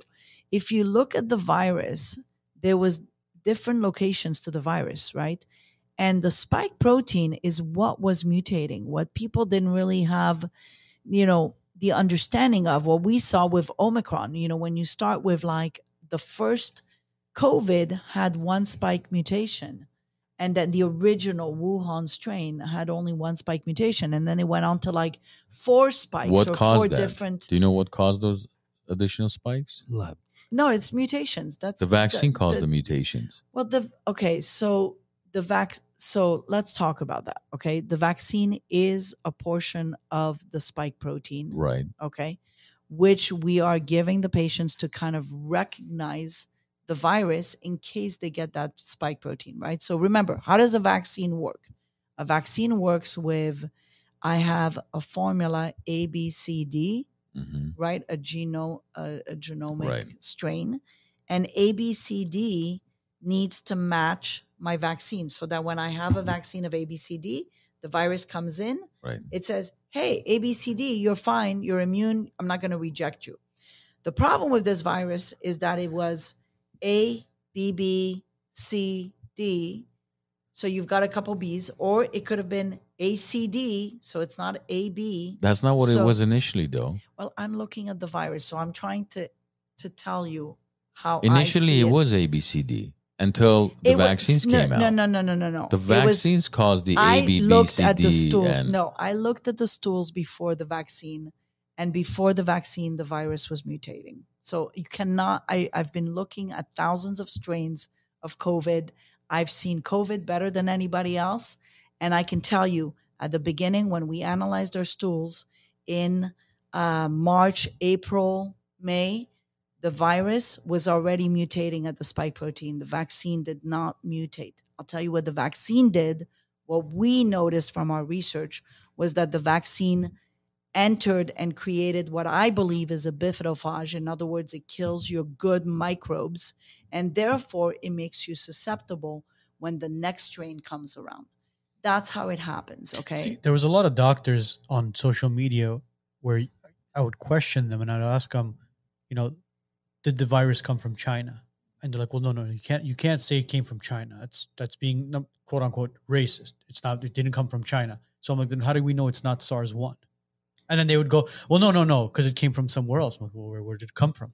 Well, it, well, it came from China, and well, I thought you just Look, said it didn't come the- from China The, and the- then and then when and then when the vaccines came out the three major vaccines which we talked off the air were the johnson and johnson the moderna and then the Mhm. pfizer and then obviously you had all those other generic ones that came out as well in foreign countries but the johnson and johnson was an mrna vaccine right and it was like a one and done no, the Johnson and Johnson was not. i'm sorry not an mrna it was No, a it, was, was- a it was a it was a vaccine where It the was dead, the old technology. yes the dead virus was inside Correct. you would take it it was one and done whereas Correct. moderna and pfizer were the mrna mRNA correct technology. Correct. so the Johnson and, and Johnson that was a new technology. We didn't really know much about it. We didn't know, you know, what it did. You know, I have my own hypothesis of what it does. I personally think it probably activates other viruses, maybe. well. That's where I wanted to go with this. So the Johnson and Johnson was released, and people started taking it, and all of a sudden the media got involved and said, "Oh my God, uh, there's people with inflammation of the heart getting myocarditis, getting heart attacks. We need to stop this one." So that was pulled off the shelves right away, and that was Mm. being administered the old way. Dead virus administered. Right, right. body attacks it and basically kills it, builds immunity to it. Whereas the Moderna and the Pfizer, now you have one shot, which was FDA approved, hmm as much as you want to trust the FDA, and then and Look, then I and- mean, I- because it was emergencies, Yes, and then I mean, like, as much as what I've seen through the pandemic, I'm still, you know, not everyone at the FDA is just evil. No, no, right? no, I mean, get some it, I people are it. corrupt and they're taking on a position with pharma and they make promises and they they you know switch roles, but you know these agents are good people. No, I get mean, it, I know, get it, They but do the hard work. what my concern is this because again, question these are questions that till today not a lot of people have answers to because the Johnson and Johnson, which was one and done, was frowned upon. Correct. And then now you have the Pfizer and the Moderna, which were highly advertised. You would watch Super Bowl Well, commercials, and highly there was Moderna. advertised. They had high stock market Of prices. course. Till today, it. I mean, They as much as I regret and to say it- put their money on that. Exactly, Right. I mean, like you think about like everybody that put their money onto the stock drove the research, drove Yeah, the, I mean, the economy. I, I regret virus, right? saying this, but and I regret not doing it, but it's a it's a, it's a double whammy. But I, I wish I put more money in Pfizer and Moderna. I wish I did. As much as I hate saying making money but, off but of guess uh, what? That was probably one of the problems. The the economy was driving the force of this Yeah. virus. Right? it's I didn't put any money. anymore. I then. didn't put any money into the into Pfizer and Moderna. that's why. don't hence, think I could no, have no, made no. money? Hence, hence the reason why I'm saying guess I regret I didn't. I want to be unbiased. It's, it's I, I, know I know the it's it's as look it it's it's it's a double edged sword. I'm saying it because I'm glad I didn't do it because I would never want to make money off of whatever it is that they've created. Because But you here's have a you have one that F, was you have you Right. have look you have the you have the vaccine that came out then you had a second one then you had a third one then you had a fourth one and you question these doctors you say okay listen I get it. The first one is quote unquote FDA approved which again we're not saying everybody at the FDA is evil I'm sure there's a lot of great scientists and doctors at the FDA but the second the third and the fourth one aren't really are they till Okay, today approved FDA okay. approved or are they still kind Here's of up the in the air problem, and this is a this is where I'm gonna stay kind of middle ground, okay? Because I'm not on this side, I'm not on that side. And remember, you took three years to get me up here, so you have to listen to what I'm saying. I am listening. Right? I'm, I, I don't have to agree, but so I'm you- listening. you don't have to agree, but here's my opinion, okay? And we have to be we have to be um unbiased. We have to kind of like see both sides. Okay. I'm the person that when patients come into my office, I try to put myself in their shoes to understand what they're living through so that I can fix them. Okay. So now I have two sets of populations. Okay. One population that believes the vaccine is working, and another population is like, oh my God, the vaccine's not working. It's a it's a disaster. Why is that? Why are we so divided? Is it possible that this population here, which is the person that's eating the donuts, that's mm, you know, drinking alcohol, that's doing everything wrong, you know, they're still alive. Is it possible that the vaccine has been working on them to keep them alive? And those people believe that the vaccine is working. You're not going to change their mind because they're still alive. Now, on the other side of the arena are the people that are, you know, the same. They're overweight, they're doing the wrong things, but they survived COVID and they didn't get vaccinated. They think the vaccine is a bullshit, right? So you have to be conscientious of both sides. That's the problem. Now, when we come together at the middle, what gets us together is the fact freedom. We're free to make our decisions. No, we, decisions. we're not. No, you At that were. time, No, you we're not. weren't. No, we're not. Well, listen, not when you not were when you're gonna lose your job if you, don't get were the vax. your independent. No, she wasn't. No, you're right. No. You're right. If you You're- go back in time, if you didn't have a vaccine, you couldn't go to a football game. If you didn't have a vaccine, you couldn't yeah, you fly. couldn't go to a if restaurant. you, You, couldn't didn't have fly. a vaccine, you couldn't That's work. That's not If you- freedom. that's that is that is far But- from freedom. And I can't wait for the lawsuits to take place. Now so you guys are talking about things that are past. Now today we have people. we all have relatives yes. today that have taken the vaccine. Yes. Today they regret it, Yes. right? And what can they do? Is there anything Well, that could I- help these I- people that Why they- help them? It's effective. No, listen. So no, no, they there's reg- some people that are there's some people suffering. regret Some people Some are people having. are suffering now, and some the rest will have, suffer but later. but not not necessarily. Some people have a resilient microbiome, and it doesn't matter okay, if so you vaccinate them twenty How- times. How, many? How many and people? vice versa. Some other people have a resilient microbiome, and even if you don't vaccinate it, they'll survive COVID. So Mm. in both populations, it's so important that we real that we I think what this pandemic has taught us and what it needs to teach us is that we need to be righteous to let people make their decision and to have that relationship between the patient and the doctor. but we haven't. the other that, thing though. that this pandemic has needs to teach us is that the media needs to get the hell out I of medicine and advertisement needs to stop on that. pharmaceutical You're absolutely products right about that. and politicians need to stop taking care of talking about vaccines or diseases to 100%. Correct, influence the correct. person unless they want to be the freaking doctor themselves Okay, okay, The- the correct. let me tell you there was nothing that pissed me off more this pandemic than Seth Meyers talking about ivermectin and that other idiot comedian that was Joe talking Rogan. Or- no, no, No, no, no, no, Jimmy no. Kimmel Oh, was Jimmy. another one Oh, that was talking talking no about. and then there's about it, another or- one i forgot the big afro hair Yeah, Jimmy Kimmel was So, another one who said, the "Oh, the bottom horse, line is, horse like, dewormer." they influenced people to not take a drug that's given to babies with scabies. Okay. That made it very difficult for the doctors to write the prescription. It made it very difficult for the patients to take the prescription. Do you know that half the time when I was treating my patients, I had to scream at my patients and say, You either take my medication or you're going to be in the hospital. Take my medication or you're going to be dead. Right. Because, and literally lost no one in this pandemic. But my job was not made easy by the media, the politicians, and the celebrities. So if the celebrities or the scientific community. well, the scientific Right? community was scared. Let me tell you, I know my friends. Listen, my friends got vaccinated. They followed the path. They risked their lives on the hospital, you know, without a mask at the beginning, with a mask, you know, during the thing. They saw what there's a buzzing that's going on. But not every doctor has the courage to stand up against None of this them did. corruption that's going on right now. Very few none. of them There was did. a Very few of them Very did. few. And that's the reason why when a doctor wrote a prescription for hydroxychloroquine or ivermectin, their medical license was investigated and then the Yeah. pharmacy's um, license was investigated. How is that any type of scientific freedom or any well, type th- of freedom? is, but this is what I'm saying. This is what was noticed from the pandemic. What was noticed from the pandemic is there's an interaction and and medicine has become too commercialized. It's corporate America. It's corporate medicine now. It's no longer medicine. We need to go back. We need to stop that. This is where the government needs to step in and say, you know what, what happened was wrong. We need to go back in because let me tell you what's gonna what happens. Right now you have in the in the world you have frustrated patients that are annoyed because they cannot get treated. And you've got you know with their diseases and nobody's trying anything because they're afraid of trying. And you've got frustrated doctors that can't treat their patients. That's a problem. Of course, it's a problem, and and we have another pandemic coming very soon. It's going to be no different this time.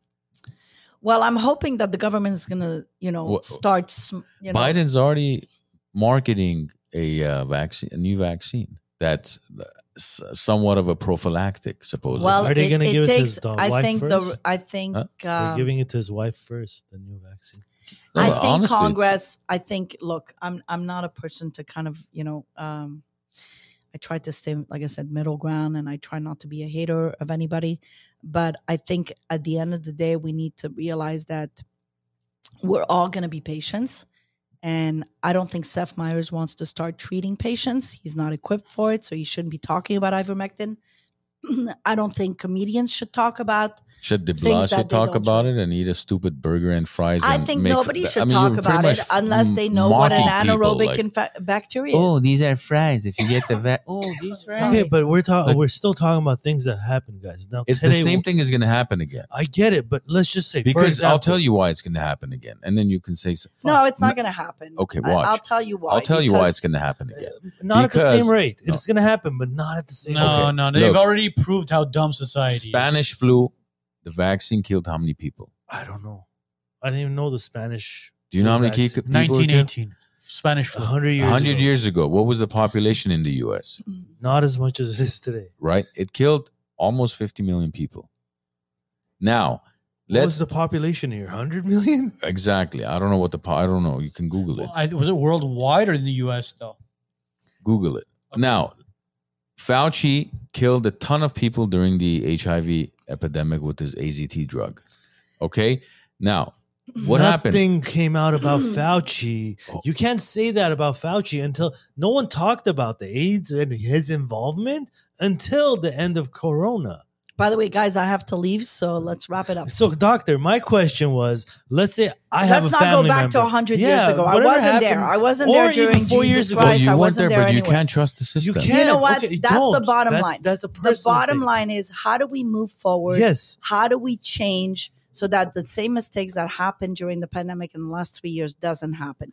The first thing is let doctors be doctors. The Yes. second thing is let's start look let's start coming at the table. I think listen uh, peter hotez and all these doctors you know peter mccullough uh, pierre kory all these guys should come at the table and discuss their, their experience during covid. You know we definitely learned something during covid.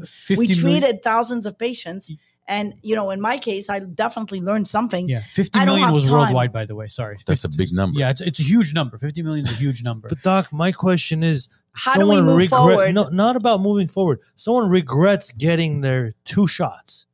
Right? My family gonna be member okay. regrets it. Don't worry She- about it. She's Don't passing stress. out. She's she's pale, right? So I want to see what can I do to help her today. That's my well, question. she can and she can come into one of our trials because we're looking at the microbiome and vaccine injured, and we are you know trying to fix that problem. Um, so I welcome her to call my office and you know see how we can help her. Sure. Okay. Mind you, we, we're getting into a heated topic as far as conversation with the vaccine. Can you clarify one thing on air so a lot of our viewers could listen? And obviously, the people that are going to be listening to this tomorrow, uh, are you vaccinated yourself? I'm not going to discuss my personal history because I think it's personal, and um, Which I means think it- nobody has the right to ask me when I- I'm entering exactly. somewhere, right? So- you see- you see, that's where- that's where this so goes. first of all, okay, so that's one. Number one, privacy is was HIPAA. HIPAA, is number one. We violated HIPAA during this pandemic. Thank you. You know, when you go to like the teachers and you say, "Are you vaccinated? You can't come to work." Sorry. Second thing is uh, freedom of choice. We should have the freedom to decide Amendment what we put in our bodies. Right? Freedom of choice is number two it's also my freedom to decide whether I want quality or quantity of life, right? It's my freedom.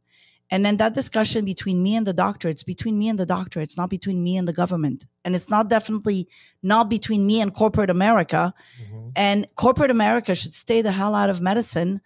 And if they want to invest, then they need to be unbiased. Here's the big problem right now that you guys don't see is unfortunately all the venture capitalists are, you know, own pharma, own the CRO, own the IRBs, the independent review board. There is no more research that is independent anymore. Zero. That's the Zero. problem. So The sad part of It's all this is when you, that when from you someone that's been doing all this research. yeah, I've been doing research and I was Do you I- sometimes tell yourself like it's a waste of time, all that time yeah, and I you put well, into it? I never think You that can't. I never think that I everything no, was a waste today- of time. No, no. So I believe you know God puts you on a path and Uh-huh. gives you a training, and so my training was working with pharma. Uh, I learned a lot. I learned, you know, think about it. I've done over 300 clinical Yeah. trials. I know how to, you know, conduct a clinical trial. I know how to look at how does Alzheimer, how to, you know, look at endpoints for Alzheimer's, etc. Um, you know, and all this is kind of an education. So, do I regret? I mean, you know, I just I was awake. I I basically woke up to the corporate world that has become medicine, and I didn't want to see it. I think um, it's really sad because it impacts everyone, and it impacts. Let me tell you, when a pharmaceutical executive has his kid with autism, you know that this comes back. So what we put Full into the circle. Mhm. into the universe comes back to haunt us. So, and now there's no answer for that kid of an executive of a pharmaceutical company or, you know, that works at Google. So, the reality is we have to be to keep medicine righteous and and we have to stay unbiased. Like even me, like when I was doing the protocol on hydroxychloroquine, think about it, it's my patent. Don't you think I wanted that to succeed and work? But even me today, I can tell you, I would not give it to everyone. Well, I would nothing is for everyone. exactly because it kills the microbiome. You know what I mean? So you you don't want to give it to the kids. So when you say, "Well, we should have prophylaxed and given everyone," No, no, I'm not talking the same way that no, we shouldn't have vaccinated the kids because they were fine. We should leave the kids alone. We should have, you know, if people wanted to prophylax and look at the the the whole thing on the on the drugs, great. But I personally think we need to stay righteous to say this is let's let's stay objective. Let's not bring hate into this. Let's not bring division. Think about it. They divided us and used that to give us fear and to start and to create marketing. Of right? course, there, Right. there was more So- division created from 2020 to 2023 till the present day Yes. than there was ever in the history of the of the world. Absolutely. You had even fam- during the Civil War. I yeah, mean, you had people- family members not speak to each mine- other. I have friends of mine that voted for Biden and they're called, you know, Trump lovers when they voted because they're they didn't choose to vaccinate. Right? Exactly, but it has nothing So- to do with it has nothing to do with that- politics. That but that's what I'm saying, you know, like but they made it They made it political. political. exactly. They made it political. That's why politics should stay out of this. Everybody should uh, stay out of it. If you're not a doctor, scientist, stay the hell out. Even if you are, question everything. and know? even as a scientist, listen, there's so much we don't know. Okay. of course, there's in the microbiome space there's trillions of microbes we don't know so you know we got to stay humble and i tell this to everybody that kind of attacks me i say tell me what blautia is and what does it do do you know what blautia is No. anyone? no. okay it's a bacteria we we it's part of your microbiome but is it a good bacteria is it a bad bacteria is it causing a disease What is it? we don't know Oh, I Okay, don't know. so since you don't know that, there's a common thing that a lot of people ask for. Maybe you can let's talk about this a little bit. Is leaky gut and gluten, because So- everywhere you turn, oh, gluten free, this free. Every doctor you go to, oh, you know, you need to be on a gluten free diet. It, it's become this phenomenon. So most So people, what is a leaky so gut leaky gut is essentially a gut imbalance, a microbiome imbalance. Okay, Yeah, you've got too much bad stuff, too little good, Good stuff. stuff. and then bad bacteria takes the field and viruses penetrate right?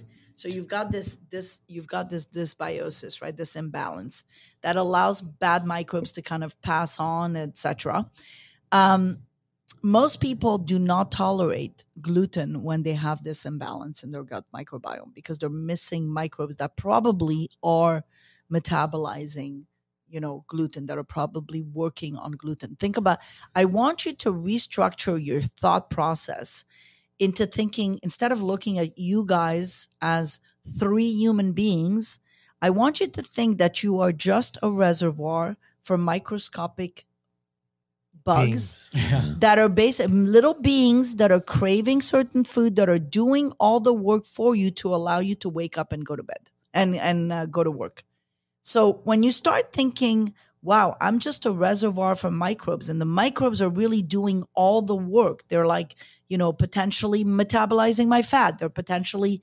metabolizing my sugars. They're potentially metabol you know absorbing my dairy you know my calcium. How am i going to get calcium into my cells if i don't have those little microbes that are doing their thing with calcium?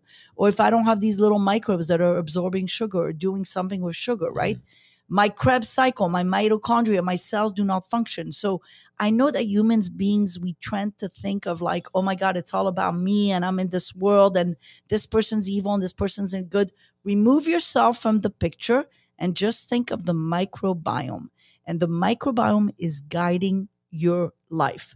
So don't you think we should like understand it a little bit better to see which ones are the good bugs, which ones are the bad bugs, which ones could like allow us to live a little bit longer or at least understand where do these microbes go after. One I- of the see, fascinating studies that ab- I'm doing. She's absolutely right about that because see, uh, no matter how many types of quote unquote diets I've been on, I've realized that a low sugar, low carbohydrate diet suits me the best. My gut feels better. I'm sleeping better. I have more energy. As much as people say, "Well, you need sugar and carbohydrates for energy," not necessarily. Everybody's body is different. And that's be- exactly, and that's because you, for your fingerprint of your microbiome, that's what you require. Now, another person who's vegan will say, I feel so much better because vegan, because she Oh, that's a has a, speaking. finger. I don't believe that. No, no, but but they feel better. Listen, I have people that were chronic fatigue syndrome. They went vegan, they went vegetarian, they feel a lot better. Plant diet, they feel a lot better, right? But then you talk to the carnivore. He feels so much better on his meat. Like uh, so different temperaments require different Right. diets. See, what I'm curious A about lion- is this. I let me wa- I- ask you, I, I would does want, a I would- lion- I no, would no, want wait, wait, the wait. blood work done on Does a lion and an elephant eat the same food? No, Yes. Do you have you seen the microbiome of a lion and an it's elephant? completely different. Yes, I've seen it. Yeah. So a lion is mostly blood. They eat the prey, they eat the meat, and they're the type of animal that they are. Robust, they eat, they're, they're the, you know, the lion is the king of the kingdom. Now you look at an elephant, he's eating the grass, he's eating the dirt, he's eating the ticks. You know, there's ticks, there's ticks in the gut Yeah, yeah, of the of course. elephant. So it's a different microbiome, but here's a species that's functioning as an elephant, beautiful animal that's eating. So different See, okay, temperaments. those are two different. so we have to though. realize that as human beings, we are different and we have to respect that. And that's why that respect needs to be, you know, uh, unilateral, you know, all around for respect of what Yeah. we, whether we want to be But- vaccinated or not, or take this medication or not. But it it, it, go, it goes back down to balance as well. See, like like I mentioned to you, I'm on a low carbohydrate diet. Doesn't mean I'm not eating carbohydrates. I am. I'm just limiting it to whatever my body is suitable to. Whereas someone who's a vegan, I'll promise you this: you go look at the blood work for a vegan. Blood work doesn't mean anything. uh, you look at their iron levels. I promise you, their iron Oh, levels are super, you- you super can low. have some of them from look, other some of them No, you can't anemic, say that. man. You can't say that. They could I'm a physician. spinach, bro. I'm a physician and I've taken care of a lot of vegans, One of and the their issues, blood work is spectacular. one of the issues So- with medicine is blood work because you know what they do? It's you and I can be doctors today. Well, yeah, 4.3 it needs to be 4.8. Let's put them on this. That's not medicine, bro. You're just looking at charts. That- That's why blood I work. like what Nina's saying. blood Maybe work doesn't blood mean type anything. has uh, something to do with this. Yeah, I think there's there's It a, sense, there's though. there's temperaments, there's different cultures, different groups of people, different foods, different microbiomes. We need to respect that, and we need to keep the planet with its own microbes in different locations because diversity is what creates the planet. Loss of diversity is what kills the planet and the microbiome. the, we learned that the from the issue is when you go to a doctor, they say, "Well, get on a gluten-free diet." They don't speak to you about probiotics, prebiotics, enzymes, nothing, zero. It's all about well, just don't eat any gluten. Oh, that's it? No, that's not it. Did that exist 30 years ago? So No. okay, you have No, you have ten minutes with a physician. Okay, I want- if you're lucky with your insurance, if they'll pay for ten minutes, right? Because let's face That's it, a nice ins- doctor. No, but your insurance, you know, forty dollars to the doctor, you know, that doesn't pay the secretary that's in the front, you know, and the and the nurse and all that. So you have maybe five ten minutes with the doctor. Okay, so of course he's going to say try this and try that. Okay, the reality is if you want to if you want to t- take longer and you want to educate, there's enough right now to educate yourself, and there's nutritionists out there, and there's functional medicine doctors, and you take the But that's time too to- many components, though. It, what? it- but you- okay, do you want someone that says, okay, you need to be? First of all, you just said something that I disagree with. I don't put patients on pancre- on enzymes. Do you know why? why? Because you're you're basically giving enzymes to the patient Who Uh, creates who- enzymes? Instead of their pancreas working to Right. secrete the enzyme. So you're essentially shutting down the pancreas. But that's what and you're what doing is with that going to do? What is that going to do when you start? You know, later on, are you going to have chronic pancreatitis? Maybe What does metformin do? What does metformin do? What does uh, uh, uh, steroids do? Same thing. Okay, right? but you just said like I'll give yes, No, but here's but okay. at least enzymes When I are, ch- are not.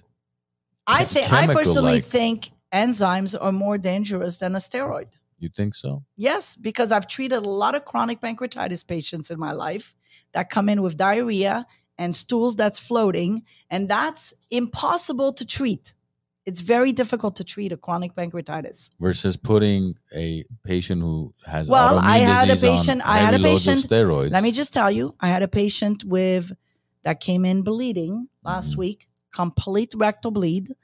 Um, I couldn't stop him with probiotics and prebiotics. I had to stop the flood. Prednisone is what I used to stop the flood. So we have to come back and say, you're not a physician, right? no. So you couldn't possibly understand what it means to take care of a patient that's crashing and bleeding and that's 20 years old, right? That's a different. You're, you're no, talking it's about. not. no, you no, just no. said it's worse than That's giving crashing steroids. and bleeding because, but, but, but uh, here's but what the- you but don't. bleeding is crashing to This me. is what I see every day. I see oncologists pushing chemotherapy on Well, a stage four cancer have? patient. What no, no, stage four cancer patient. Really? what else Tell me the success have? rate. What else do they have? Zero. the- Don't do what anything. else? That's more okay, effective so than just chemo. put them in hospice. Put them on. Put them Don't on morphine. don't put them on No, morphine. They're I- gonna go. You put. You're gonna. Stage You're four gonna, on But chemo. what if they want to live? Stage All right, four on chemo? I gotta go.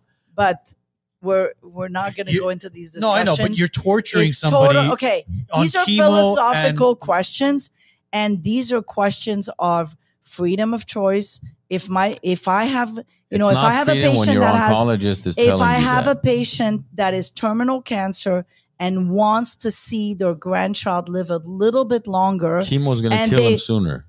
well, not necessarily. That's the not field I necessarily. deal with. That's what I, I had a patient with pancreatic cancer that lived eight years, and she got to see her grandchild, and she got because to of see chemo. yes because of thanks to chemo.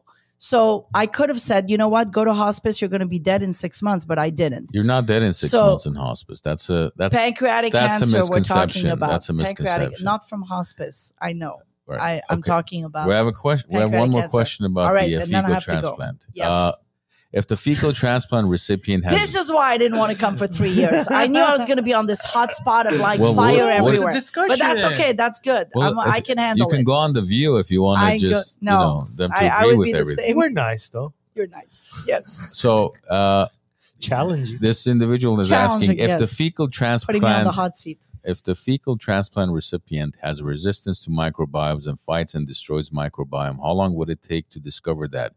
If beneficial, how often they need to have the fecal transplant repeated. Also, is fecal transplant available in every hospital or specialized Okay. centers? Loaded question, but I'm going to try to answer it. The first thing is fecal transplant is only available in America for C. diff. That's it. Um, there are places around the world that are probably doing fecal transplant, um, that non for C. diff. If you want to do fecal transplant for non C. diff, you have to involve the FDA to allow you to do it and write a protocol to submit it. So, academic centers, there's a ton of clinical trials on fecal transplant. I encourage everyone to go on clinicaltrials.gov and look for fecal transplant for your condition. Um, you know, we're at the beginning of discovering what we're doing with fecal transplant and other diseases.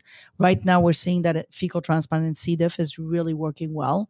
And hopefully, the pharmaceutical product will be helpful for those, you know. Um, but if it doesn't, we're going to have to go back to, you know, the family members and your wife and spouse and kids. Guys, And uh, that's why you have to be nice to your wife. Be nice Yeah. to your wife. And the other thing is, if you want to like survive the next pandemic, is calm down your system and don't get too excited.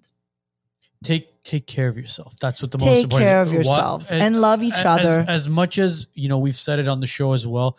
Find that true life. I don't want to say diet because diet's the wrong word. Find that true lifestyle as far as what your gut needs. yes, what you need to actually ingest Yes. into your body where that takes care of you whether it's a uh, vegan diet carnivore diet keto diet doesn't matter or Fi- seafood diet. continue to do research on your body to find out what fits you best and exercise move around don't stay immobile that's what's most important as well uh, All right. dr hazan thank you so much My for pleasure. taking time out of your Thank wednesday you. to Thank you for with us joining we us. hope you'll come back I will. No, I will. there we go She's like, "Fuck you guys." You guys guys check out her I'll, book I'll bring you a Biden's cap next time. Oh Jesus! So you'll she have guys, looks like we're gonna have a bonfire The during fact our you're gonna come back, he will wear, wear that hat. Oh, okay, perfect. I'll come back. Then. We'll have a I'll come nice bonfire with some marshmallows. no, we're expecting some of our colleagues on the show. Yes, we'll bring you Right? some colleagues. Yeah. Perfect. guys, check To out some her of book. the warriors. yeah, check out her book. Let's talk shit. It's available. Is it available on Amazon? yes, and all it's that? available There on you go. Amazon. So pick that up, and you can. Uh, then we've got this one too. Regenesis, is the Regenesis project that we're Ooh, I doing, didn't see this where one. we're looking at the brain and the gut. Dr. Jordan, myself, and um, basically we're and Dr. Good now we're looking at. He's fixing the brain. I'm fixing the gut, and hopefully we can, you know, head uh, into Connect the two. and if you Can- got, well, but not only that, but hopefully improve Yeah. uh, neurological diseases. That's what I'm hoping. Yeah. and if You you, know, guys we were got- late to you the know- show, you, we talked about it with the Alzheimer's, with the autism, and the Yes, uh, ADD and- and, and- all that stuff. And as I think, like honestly, we need to like leave COVID behind. COVID, it's over. The virus is mild now. Move forward and explore other to fix other diseases. Autism needs our help. Parkinson's needs our help. Alzheimer's, cancer. We got to move forward and move this train fast forward into the future so we can heal humanity. Amen. That's it. Thank That's you. a that's a great Thank way. you. That's a great Way note- to end way to way to end the show. It's a good way to end the show. Do we Heal humanity. and Kumbaya. That's it. Uh, thank, to- thank you, Doctor. You We can't go appreciate- we appreciate your time. One. Everybody, today's podcast will be up and running on Spotify, Apple Podcasts, Google Podcasts, all major platforms. Mañana. Uh, have a great week. Have a great weekend. And we'll see you guys back to regular. Mondays. Mon- Monday programming. We'll see you guys next Monday.